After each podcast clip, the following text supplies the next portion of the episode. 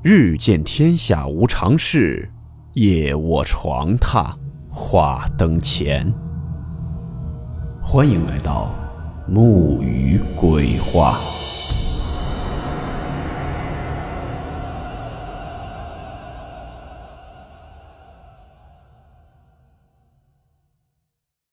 今天讲的这个故事，名字叫做《诡异的头盔》。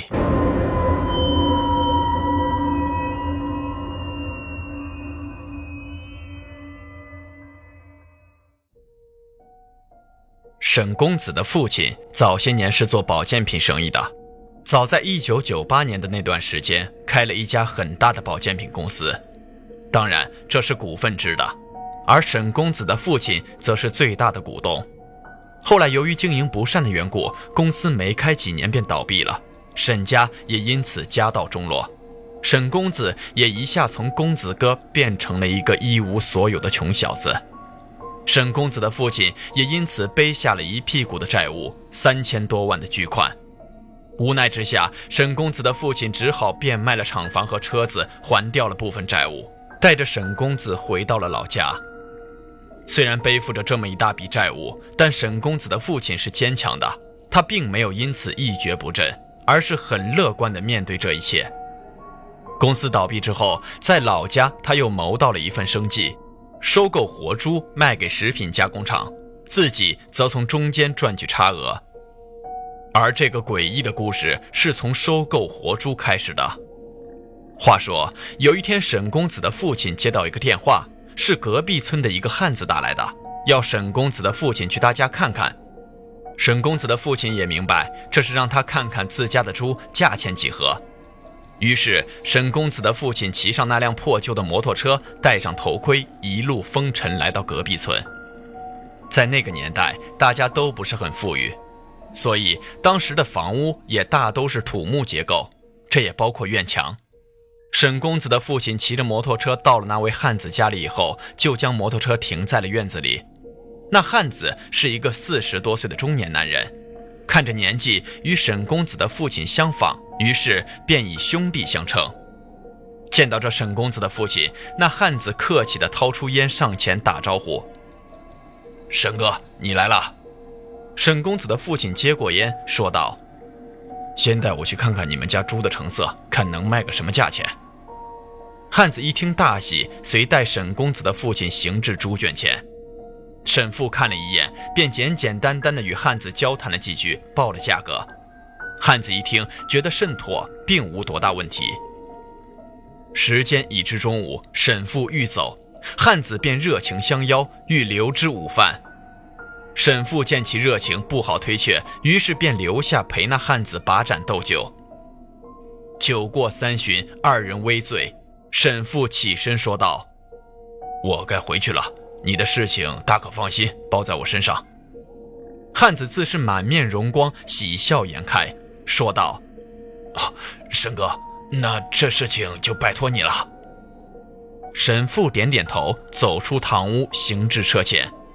汉子见骑车，好生羡慕，心里痒痒，也想试开一番，于是便说：“沈哥，你这车不错，我能开开试试吗？”沈父几分醉意，见汉子想开车，便也不在意，随手把钥匙递给了汉子，大手一挥，说道：“喏，钥匙给你，你去兜两圈。”汉子大喜，接过钥匙，兴奋之极，跃跃欲试，遂将钥匙插上，拿起头盔戴于头上。刚刚戴上头盔，这汉子眼睛一瞥，见自家门口站着一儿童，那儿童七八岁模样。生得甚是惹人怜爱。汉子心中疑惑，不知这哪儿来的孩童，转身指着门口对沈父说：“沈哥，这是你家孩子吗？都这么大了。”这沈父一听，愣了愣神，看向门口，门口并无汉子所说的孩子。沈父说道：“你喝多了，看眼花了吧？这门口哪里有孩子啊？”汉子一听，也随即一愣。又看了看门口，那孩童仍旧站在门口。他大笑说道：“沈哥，你真当我喝多了？不要开玩笑了，这孩子明明就站在门口嘛。”沈父也是听得稀里糊涂，又看了看门口，门口仍旧并无一人。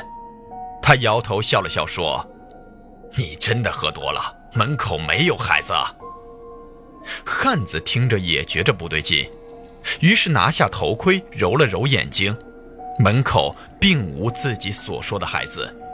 他自语道：“哎，看来自己真的是喝多了，看眼花了。”说完，汉子又戴上头盔，打算驾车兜几圈。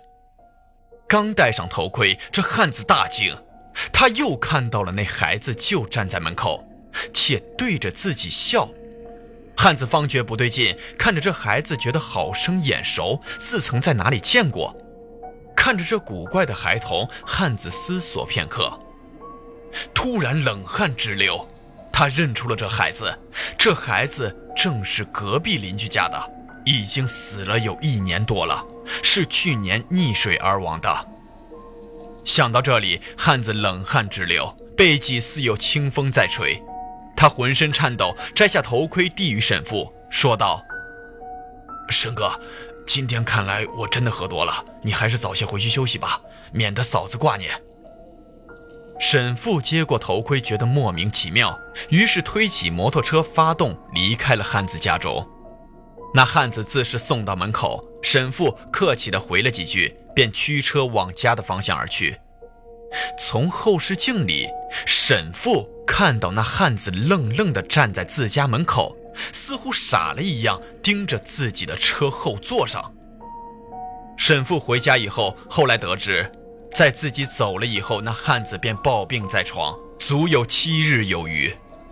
后又得知汉子抱病之故，原来在自己离开汉子家中的时候，汉子看到自己的车后座上坐着一个孩童，正是自己口中一直所说的那个站在门口的孩子。那孩子正是自己邻居家的，已经死了一年多了。他看到那孩子坐在后架上，扭头看着他笑，故此汉子也因此事抱病数日不见好，后因一神婆的驱邪，方才得以好转。